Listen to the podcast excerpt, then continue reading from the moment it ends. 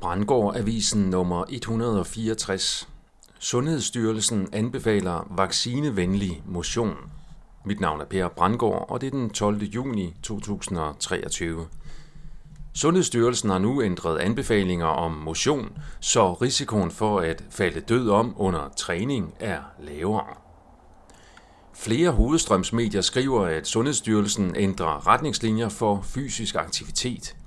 Det nye er, at styrketræning kommer i fokus. Voksne mellem 18 og 64 år anbefales således nu at styrketræne mindst to gange om ugen. Det anbefalede samlede omfang af fysisk aktivitet er fortsat mindst 30 minutter per dag for voksne. TV2 skriver om ændringer inden for den ramme, og jeg citerer. Inden for den ramme er der dog sket ændringer. I de tidligere retningslinjer lød det nemlig, at børn mindst tre gange om ugen af 30 minutters varighed burde træne med høj intensitet. De samme anbefalinger gjorde sig gældende for voksne to gange om ugen af 20 minutters varighed. Citat slut. Det tyder på, at fokus er skiftet fra at anbefale konditionstræning med høj intensitet til at anbefale styrketræning. Det fremgår ikke af presseomtalen, hvad baggrunden er for disse ændringer. Der er ingen tvivl om, at regelmæssig styrketræning gavner den fysiske sundhed hele livet igennem.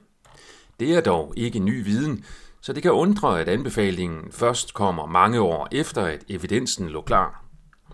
Ud fra et konspiratorisk perspektiv kan det være, at man forsøger at få folk væk fra konditionstræning med høj intensitet, der hos coronavaccinerede kan udløse hjertestop, og over til styrketræning, der mest effektivt foregår i fitnesscentre, der allerede nu er gearet til digital adgangskontrol. Apropos bivirkninger til coronavaccinerne, så kan vi på Folketingets hjemmeside læse, at der den 30. august 2023 bliver afholdt møde i epidemiudvalget med, og jeg citerer, teknisk gennemgang lukket ved Indenrigs- og Sundhedsministeren, Lægemiddelstyrelsen og Sundhedsstyrelsen om senfølger efter covid-19 og bivirkninger ved covid-19-vaccinationer. Citat slut. Det bliver af de facto lederen af den kontrollerede sundhedsfaglige opposition i Danmark, Christine Stabel Ben, fremlagt som en god nyhed. Men der er efter min mening tale om, at de ansvarlige eller mistænkte bliver sat til at efterforske og dermed formentlig frifinde sig selv for forbrydelser mod den danske folkesundhed.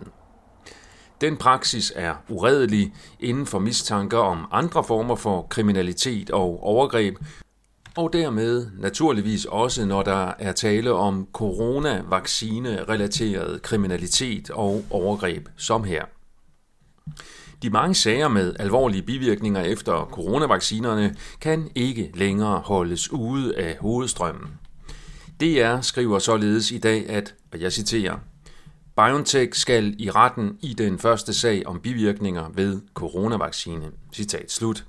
Det drejer sig om en sag fra Tyskland, hvor en kvinde har sagsøgt virksomheden for 150.000 euro, svarende til omkring 1,1 millioner kroner i erstatning for lægemsbeskadigelse samt for en anden uspecificeret skade.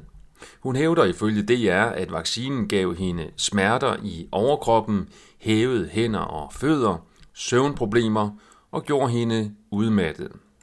Hvad det er ikke nævner er, at BioNTech-vaccinen er den vaccine, som de fleste i Danmark kender som Pfizer-vaccinen, hvorved skaden på Pfizer bliver reduceret, så lidt propaganda fik de trods alt sned ind i denne nyhedshistorie. Jeg kan kun anbefale alle, der oplever sig skadet af en coronavaccine, om at komme i gang med anmeldelser og søgsmål, eventuelt mod staten. Producenterne og de myndigheder, der tillod de facto tvangsvaccination med utilstrækkeligt dokumenterede vacciner, skal ikke have lov til at slippe for straf, og man skal naturligvis have en stor økonomisk erstatning for den lidelse, man måske resten af livet skal døje med for at have udvist samfundssind og blind tillid til de korrupte, forførte, afpressede eller inkompetente autoriteter.